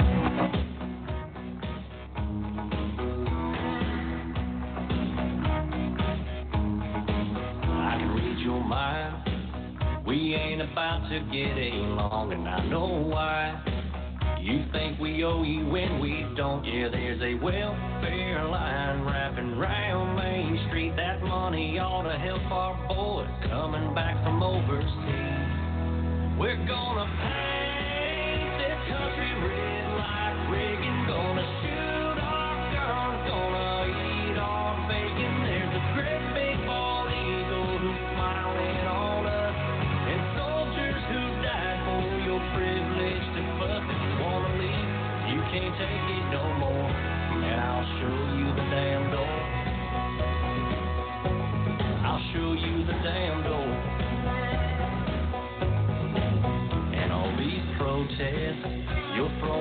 some heavy words, and I'm just wondering how the hell you get off work? Cause I've got 65 long hours that I just put in last week.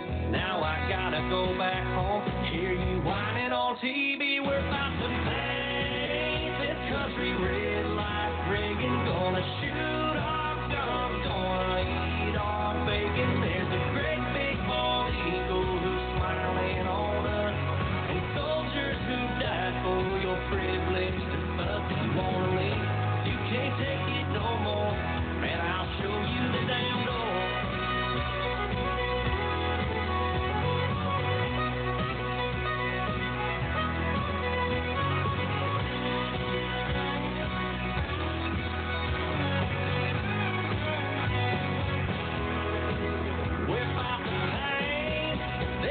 country red like Reagan. Gonna shoot our guns and eat that bacon. There's a great big bald eagle who's smiling on us. And soldiers who died for your privilege to you wanna leave, you can't take it no more. And I'll show you the damn door. I'll show you the damn door.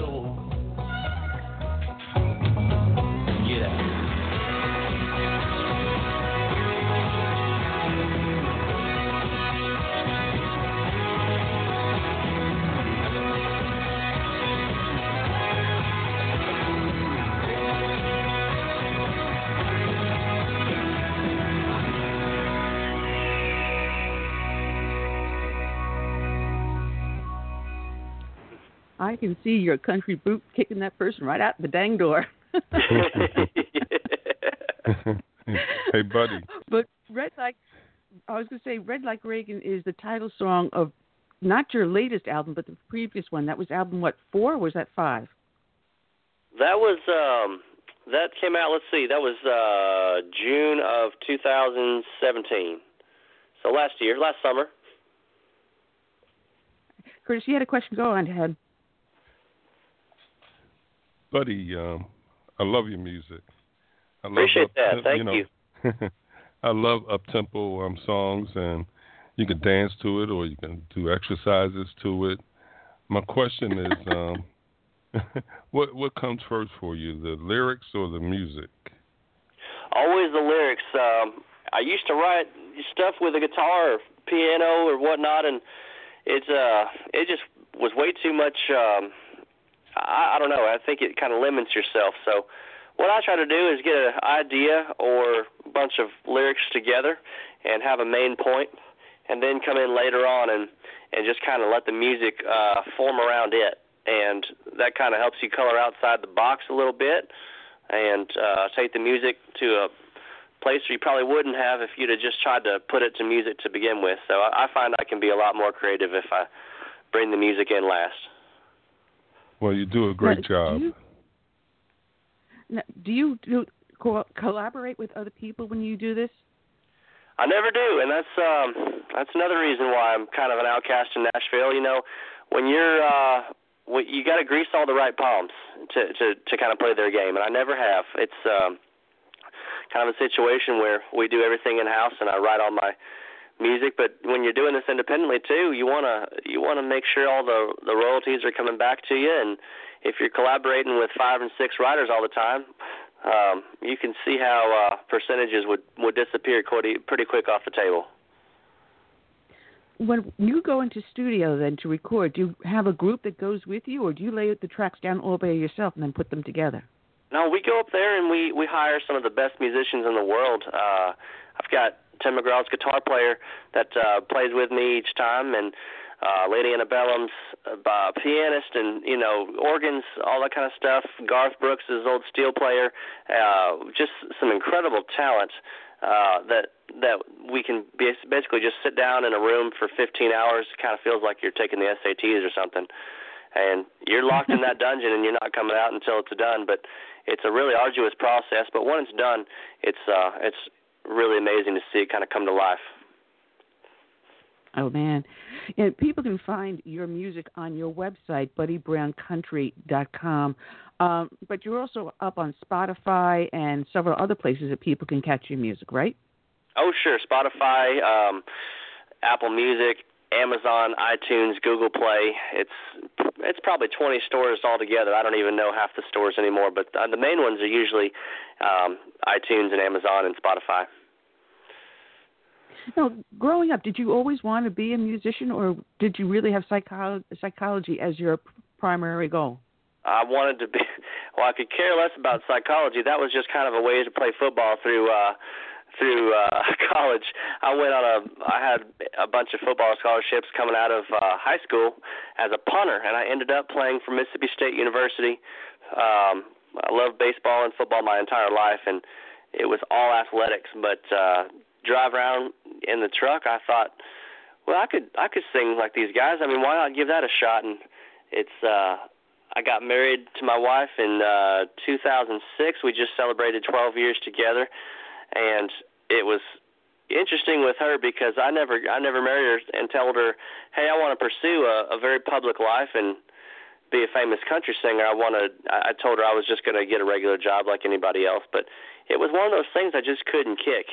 And music is it's just in you, and when it's in you, you you're not going to be able to shake it. And I I couldn't shake it, so about 2009, I released a video on YouTube. Didn't check it for two or three months, and uh, when I did check it a few months later, it had 350,000 views on it, and we were all just completely blown away.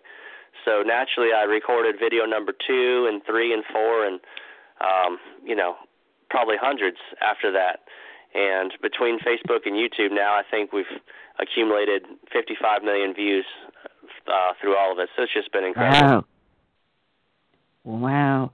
Who would have thunk that, you know, a little boy from Mississippi one day would be a country star?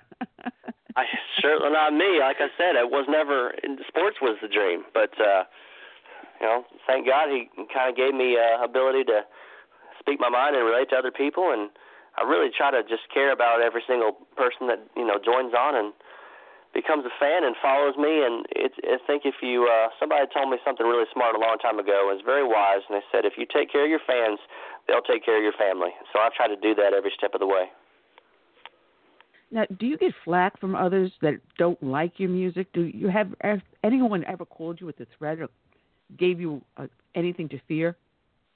No, I don't have anything to fear, but uh, you're going to always have people to that disagree with you. Certainly, this is America, and there's every viewpoint in the world here. So you certainly come across people who adamantly disagree with you, but that is what it is. I'm just trying to accumulate as many people as I can that uh, that see things like I do, and uh, I'll kind of be a family.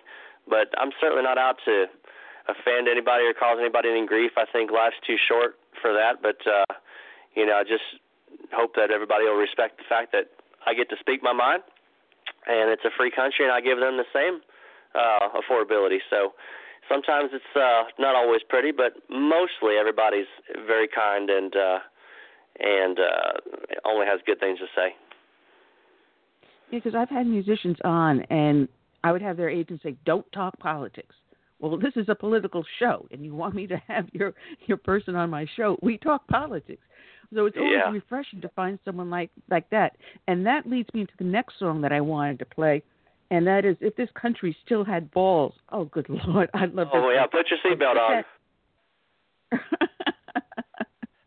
All right, let me cook this on this.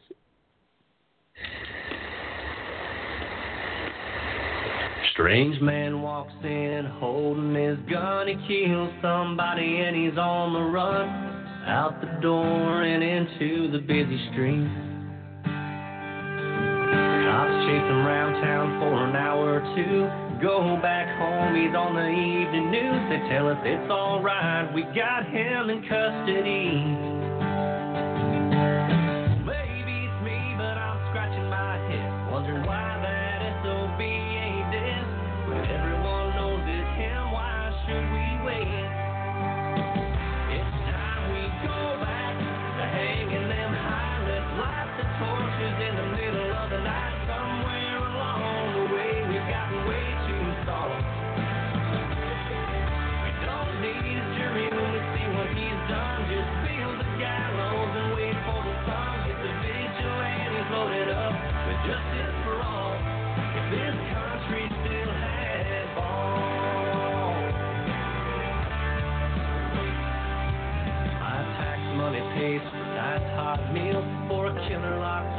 making more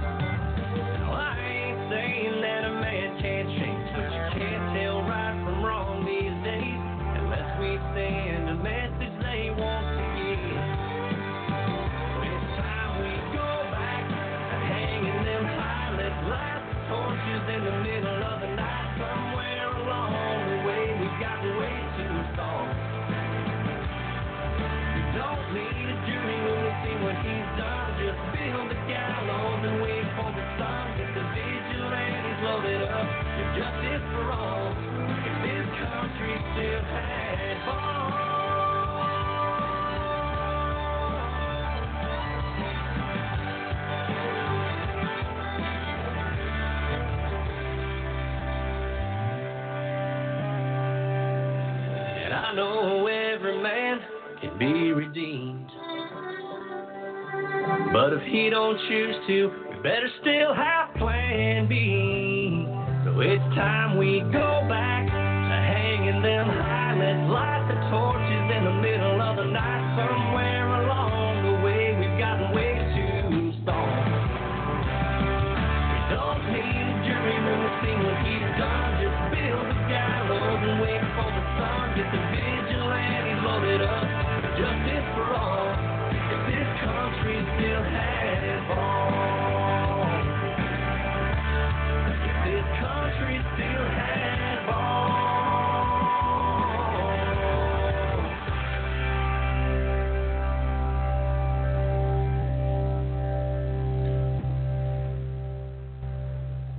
our Yes, Republican that- leadership had balls. Oh Lord, yeah. You know it's. uh I, I wrote that back in 2014 before all this these these awful school shootings and started popping up all over the country and I think I was watching the news one night when uh just something heinous had taken place. I don't even remember what it was at the time, but it just got me so mad. And uh now to see just the rampages going going on and we're we're coddling these people, we're putting their faces on the newspaper and the news and uh everybody knows their name and we're giving them all this airtime. And of course they get convicted and they get a life sentence so our tax money gets to pay for their the next 60 years of their lives. And I'm sitting here thinking why are we not putting these guys in a you know in a public square on national television and you know just giving them a good old Texas necktie and teaching kids hey you don't grow up to be murderers or this is what's going to happen to you I just I think we've gotten way too soft and that was uh that's a song a lot of people think is is pretty heavy, but I think it's necessary. Well, the saying goes, the answer to a, a bad guy with a gun is a good guy with a gun. And I uh, so. good lord, good lord, the fact you even said the word gun, people get offended. It's, it's absolutely amazing. Well, you know, Annie, you can say And- the sky is blue, and I think 12 or 13 people might be offended by that as well.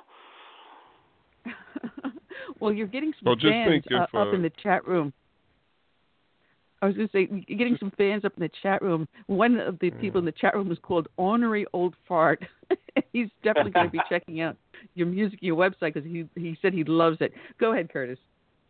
I was just going to say, um, if a kid just take his hand and point it and shape it like a, a pistol, that's almost like near expulsion.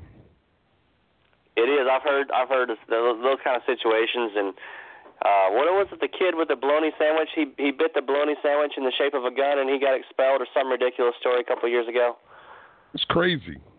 Yeah, Real yeah, it's, it's political correctness, and that that that's pretty much where I was coming from when when I wrote that. Is uh, we're just being so nice and sensitive to everybody when you know we all have different personalities, and you don't deal with all people the same way. Um, it's just it's it's crazy to me.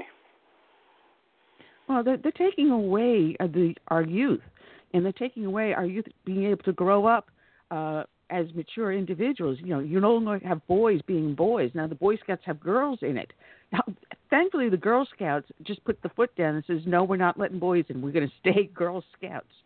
Uh, we're not All letting our right. kids grow up into their their own being. You have to worry about being gender fluid. Excuse me, I'm sorry. At the end of the day, you're dead and buried. A hundred years from now, you do a DNA test. You were born a boy, you're still a boy. You're born a girl, you're still a girl. No matter how many hormones and and surgeries you have, it doesn't change your DNA. So let kids be kids.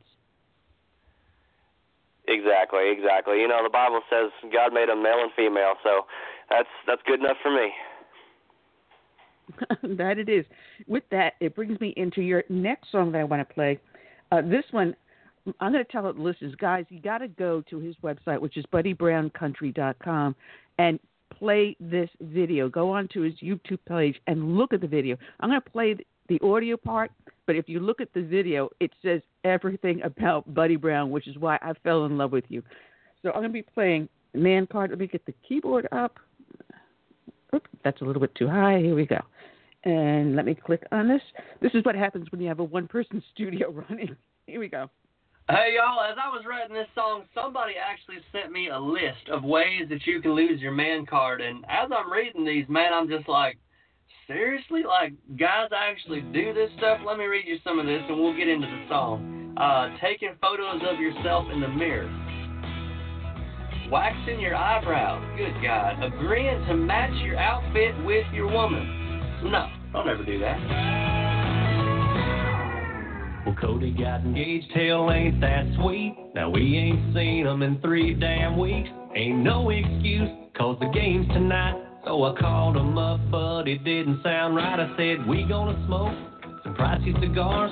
And I found that beer from that Alabama bar. And I got it cold, and the burgers are hot. Better come on soon, for the food's all gone. He said, y'all just go ahead watch that game. Cause she wants to watch a Hallmark movie at 8. Oh, hell, I'm gonna need that man card handed over.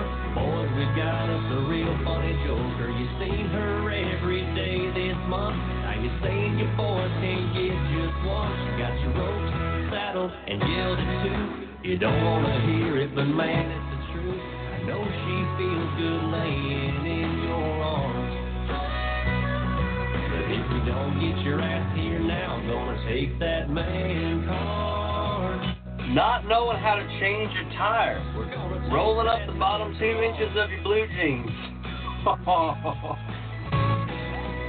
We were at the gun show that next week when Billy saw a gun that he couldn't believe. Winchester stock looked brand new. Told him looks like our shopping is through. He put it back down and said, Yeah, right. I don't know how I get it past the wife. I said you must be kidding, but he ain't. You say you can't spend the money that you made. I'm gonna take that man card, hand it over. Boys, we got us a real funny joker. The Lord gave you balls, didn't he, son? What that card and get you a gun. She got your rope, saddled, and gilded too. You You don't wanna hear it, but man, it's the truth. That 30-30 ain't gonna do no harm. If you don't buy the gun right now, I'm gonna take that man card. I'm gonna take that man card.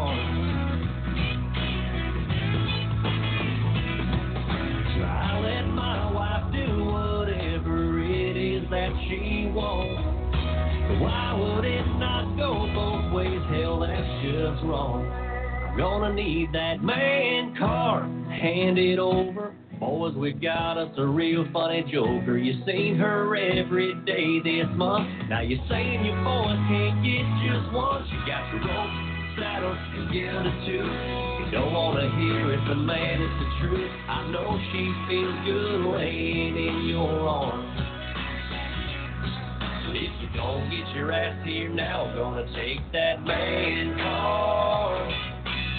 Using pet names in public, saying we've already had enough barbecue this week, saying I saw it on Pinterest, not being able to throw a football more than 30 yards, and knowing all the words to call me maybe. What, what the hell is call me maybe?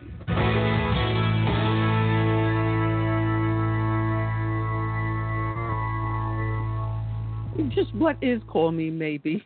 Someone tell me that. It's What oh, it, it's, buddy?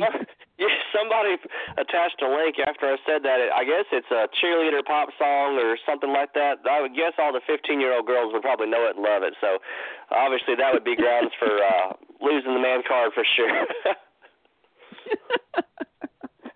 it's funny because uh, my husband, when he met me, he couldn't believe because I loved NASCAR and I knew football. Uh, I loved football because I'm a Green Bay Packer fan. How a girl from New York becomes a Green Bay Packer fan is another long story. but yeah. it, it, people people don't realize that when you enter into a relationship, you know you've got to accept the person for who they are. You don't try to change them, and I think that that's the point of your song. You know, don't try to change me. Don't wussify yourself. Uh, it's like our friend uh, Doug Giles. Uh, he's with the Clash Daily. He wrote the book Pussification.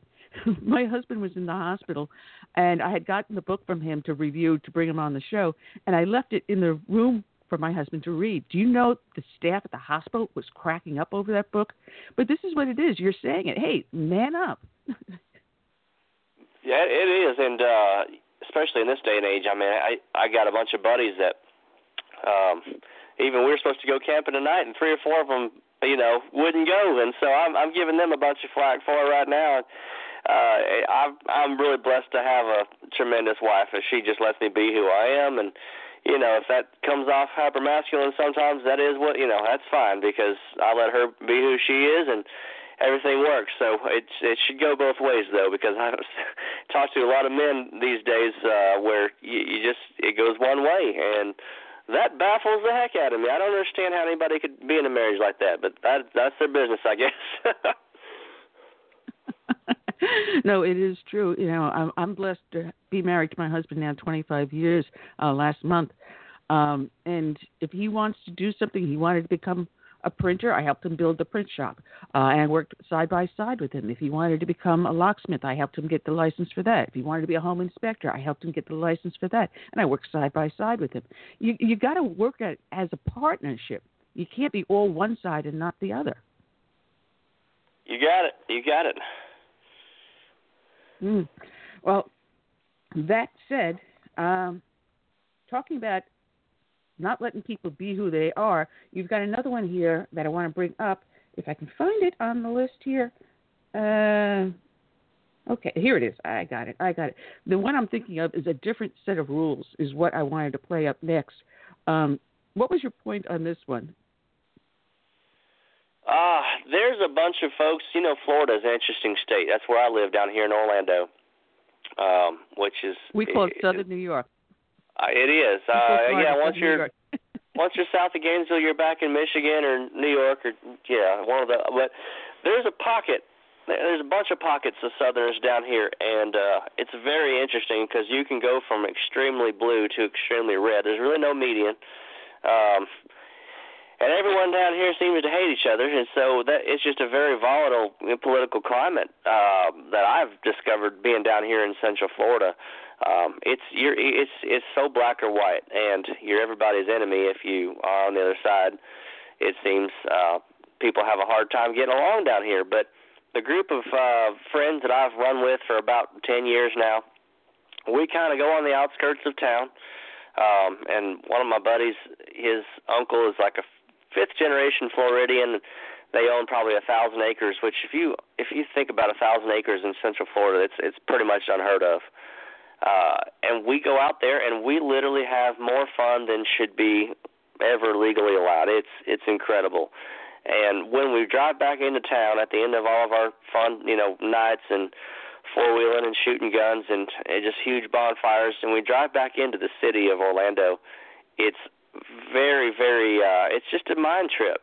Uh, that we're that close but that far out, and so it was just kind of uh, a state of mind, just highlighting the, the people we are and the things we do. We got a different set of rules um, out here, and uh, it's kind of a anthem to everybody who lives like we do.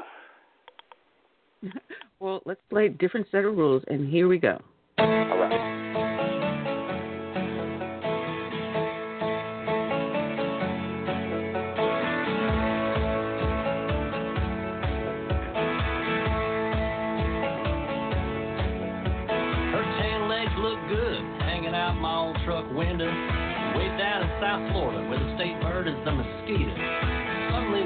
Gunshots from way across the pasture. Some girls might run, but this one broke out and laughed.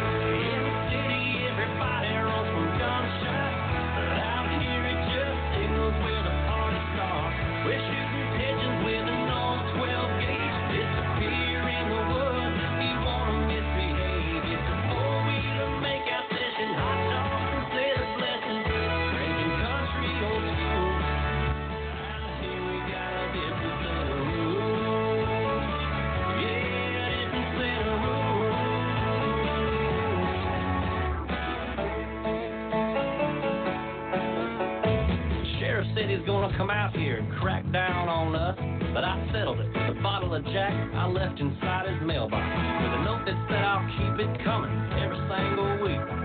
Funny he ain't been out here now in two years, I believe.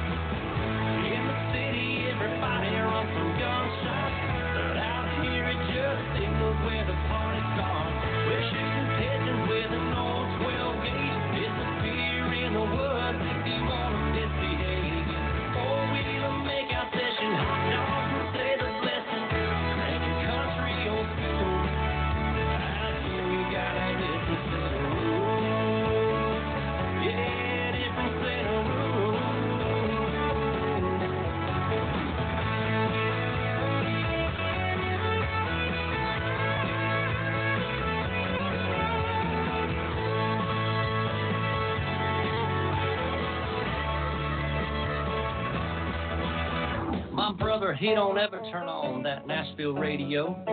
If you hear music, it's gonna sound like David Allan Coe. Oh, Billy tears that banjo up just sitting on his stump. We love the Lord, we love our kids, and we all voted Trump. In the city, everybody runs from gunshots, but out here it just where the party starts. We're shooting pigeons with an old 12 gauge. Disappear in the woods if you want to misbehave. It's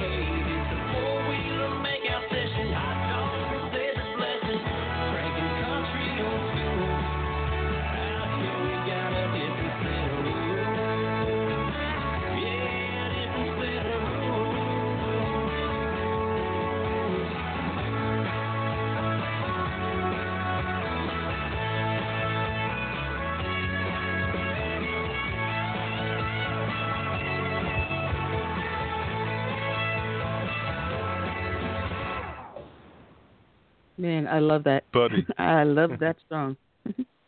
Hey, Go buddy, ahead, Curtis. Yes, sir. do you do you get the opportunity to travel and do concerts? We do. Uh, I that's always been kind of an interesting part of getting to do uh, what I do is you get to see so many states. But uh, yeah, we just made a run out to Texas and uh, Pensacola. I think I'll be up in Ohio um, this fall, and uh, I'll be up in Maine in August. So yeah, just just being able to touch uh, kind of the ones that make sense. I'm not a not a guy that wants to be on the road 200 days a year. I've got first and second grader, and I like to be uh, able to tell them uh, bedtime stories at night and not be the phone call dad. Because I've done that, and it, it kind of sucks. So uh, I do I do tour, you know, a handful of dates a year, but I try to keep it pretty low. Yeah, you did uh, Talladega with NASCAR, didn't you? Oh yeah, I've been there twice. It was pretty incredible. Oh man, gotta see if we can get you back out in NASCAR because I want to see that. oh man, You and got it, you Talladega is one hell of a, track. Because uh, I live not too far from Darlington. Oh boy, is that fun to watch a race there. I Uh, bet. But Yeah, yeah, I was my, really into NASCAR until I went and down there in Talladega they got us in the infield and just see the cars go by you and it shakes your insides. It's so loud. So that was a pretty incredible experience. There was uh there's about twenty thousand people that showed up for the concert that night. So it was a little bitty show, but uh it was we made it through. and NASCAR fans are some some great people, some really great people. Now I'm glad to see that you're able to do stuff like that. I had a question in mind now, Curtis. You made me forget what I was going to ask now. oh yeah, I know what it is. Oh, it'll come um, back. You have a new album. You have a new album that just came out in February, correct? March thirtieth, yeah, just a couple months ago. And what's on the album there? album's called Just Saying, and it's basically just all the stuff that uh, when you're sitting with your buddies in a private conversation in a bonfire in a truck or just riding around uh, with some friends in good company. It's it's all the stuff where you're just you're just saying. Uh, it doesn't have to have a big audience, but um, you're you're saying things that maybe are a little bit more unfiltered than usual. And so I basically I, I got the idea for this song. I started writing uh, on a piece of paper just all the things that that I just ramble off on on a day's basis, uh, which you'll hear in the song. Um, and I just put it out there as public as it can possibly be. Obviously now it's got a couple million views um, just in a few months here um, on Facebook, and just tens of thousands of shares. So it a lot. It, I, I seem to uh, I seem to be able to hit that that niche market with. Uh, saying things that uh, can't be said on the radio. Matter of fact, if I write a song and I know it can't be put on the radio, that just gets me excited to be uh, to be recording it. I don't ever try to be radio friendly, so it's it's uh, it's kind of an exciting thing when you can look at your friends and look at everybody and say, "Man, they would never play this. Let's do it." well, we have to get a politically incorrect radio uh, sh- uh, station going so we can have people like you and me out there just saying. Sounds good to me. so anyone out there listening that wants to start up a whole radio show, radio station, give me a call. Give Buddy a call. So I've got it keyed up just saying, let's get this. Oh, let me get my mixer board open so you can hear the song. Here we go. Oops.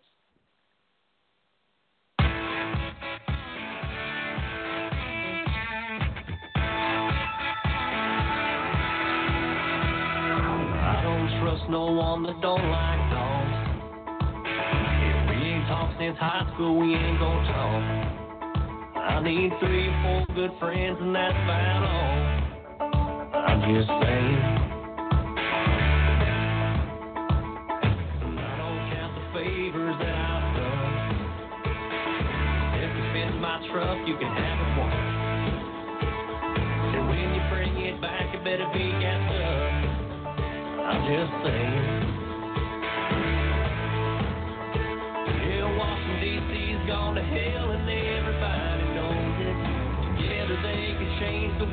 They can't wait to blow it. So I stay in the country with my ball cap and my boots, way out of the missile range of Kim Jong Un. Don't go looking for no fight, always try to do what's right. If I shake your hand, you know I ain't playing. Yeah, everybody's taking it these days, and I'm just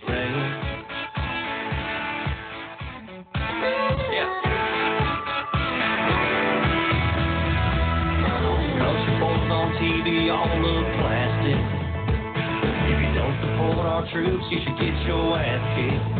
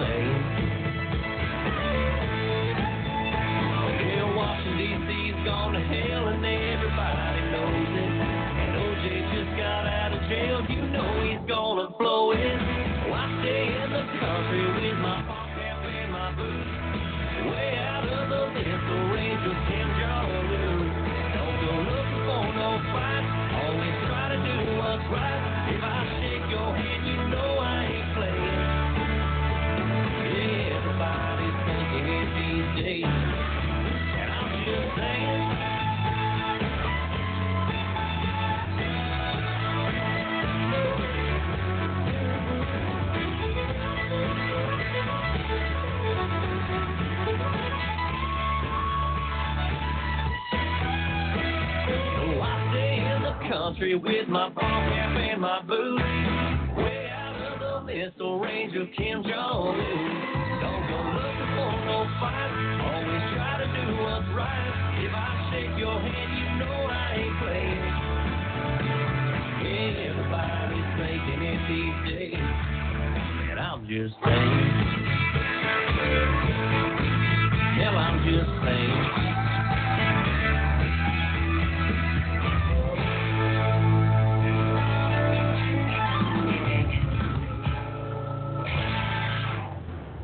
Or as we say in the South, bless his heart. Just saying. Yeah, bless his heart. That's right. we had a friend of ours, uh, Margaret, uh, when we were living up in New York, and she was a Georgia girl. And I finally understood what she was doing. Whenever she started to say "bless her heart," I would just look at her and wait for the shoe to drop. just saying. Yeah. They have a yeah, way not of- exactly compliment. had a way of just cursing you out without you realizing it, and you'd say, "Thank you, ma'am." just saying. Oh man! Now, um, with this this album, um, when you were, when you were putting this together, you know, besides this one song, what else was going through your mind when you were putting this whole uh, new album together?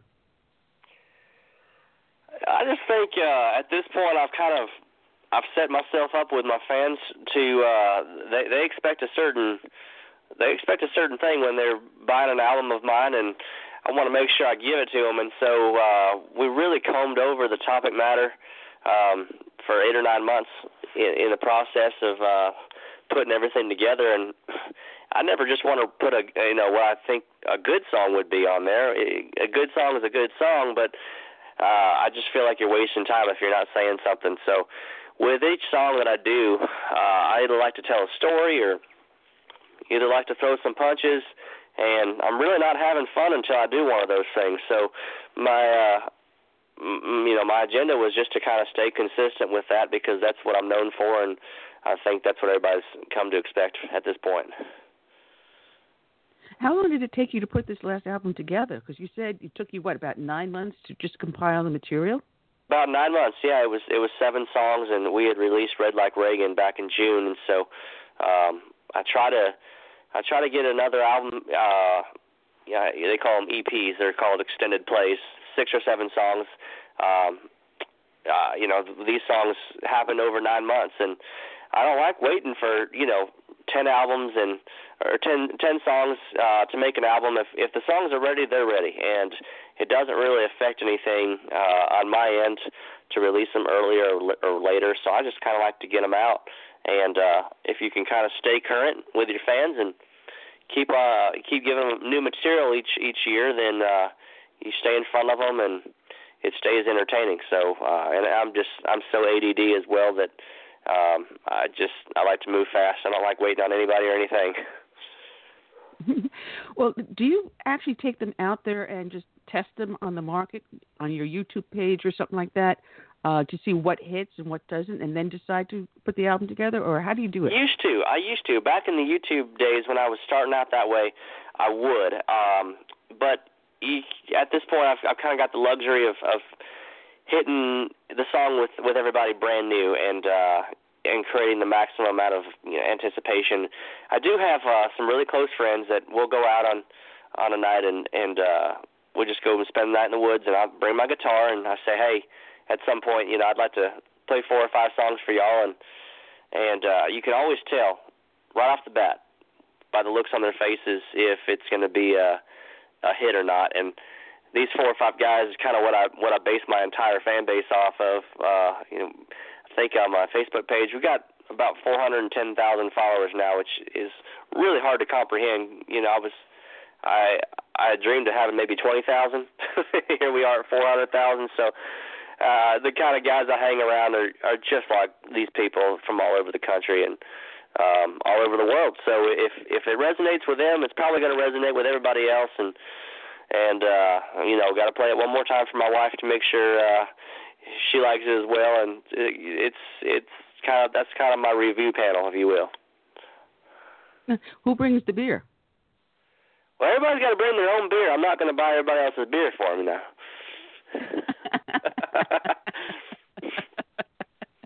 now, the videos that you do, who puts them together? Do you do this all on your own, or do you have a crew that works with you, or what?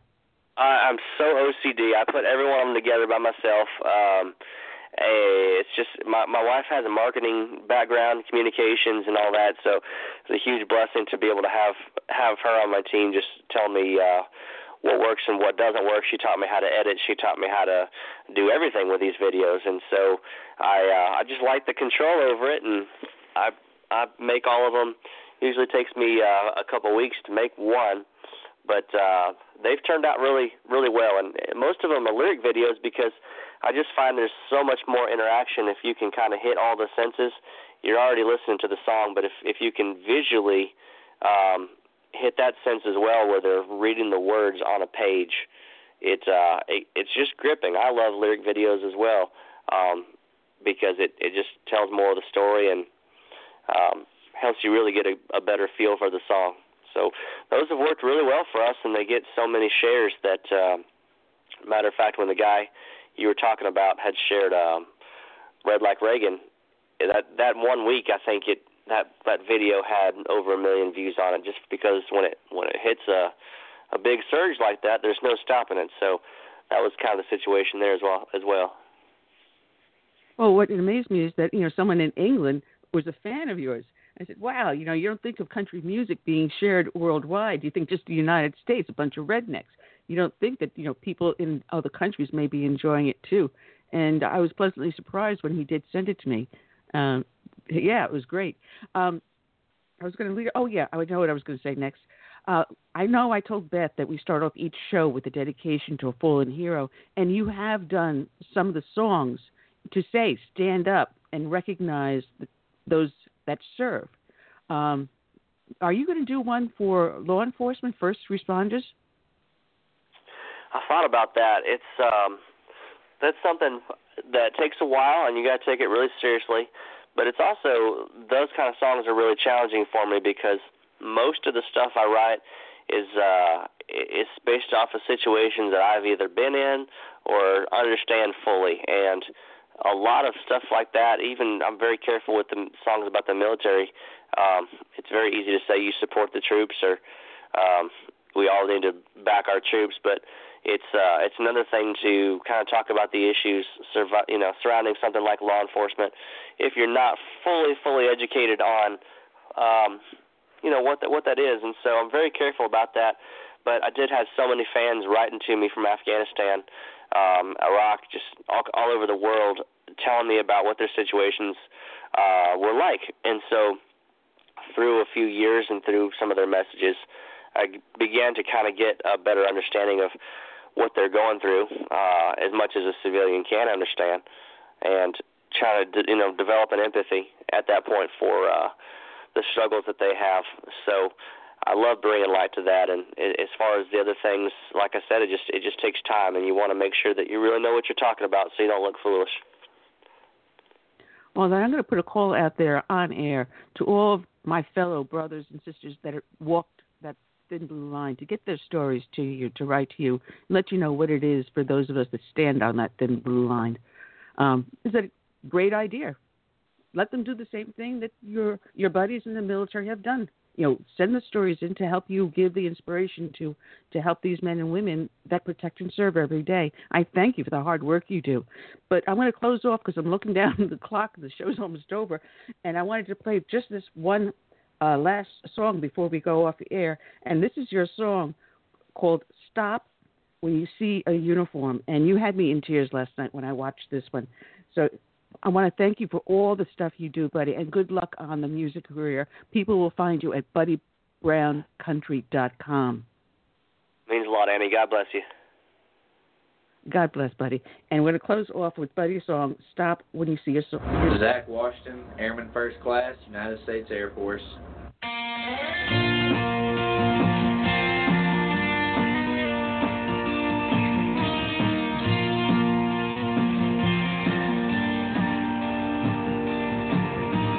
Stop right there when you see those boots and a uniform coming your way. Get off iPad, and drop that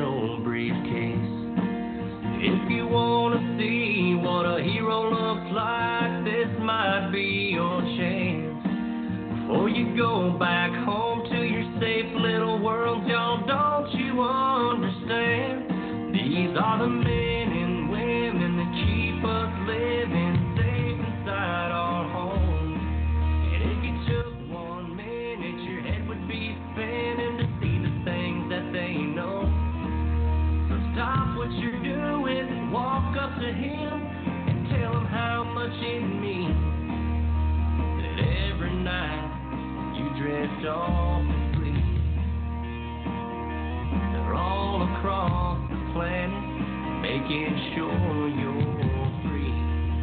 Stop when you see a uniform.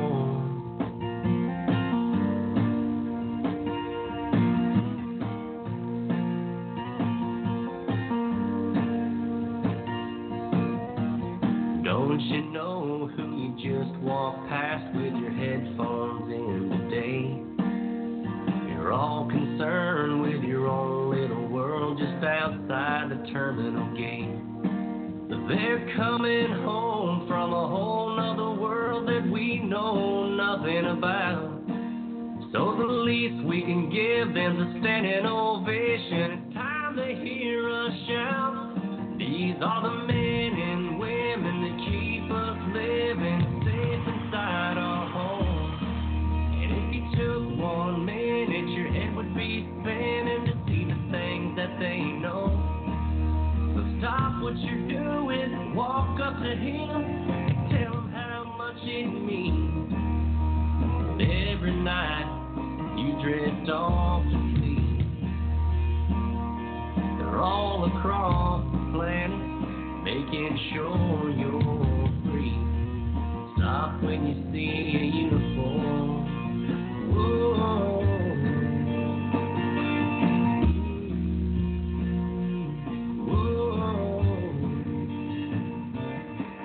These are the men and women that keep us living safe inside our homes. And if you took one minute, your head would be spinning to see the things that they know. Stop what you're doing, walk up to him, tell him how much it means. That every night you drift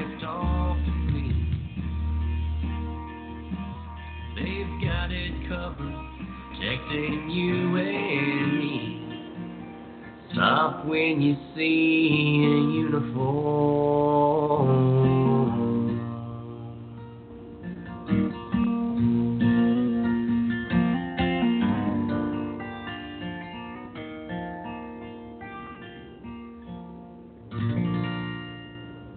And that was Buddy Brown. Check out his website, buddybrowncountry.com. I want to thank everyone for listening with us and staying with us. And we'll see you back here on Tuesday, same bat time, same bat station. Until then, Curtis and I say good night and God bless. Have a great weekend. Come back and join us again, buddy.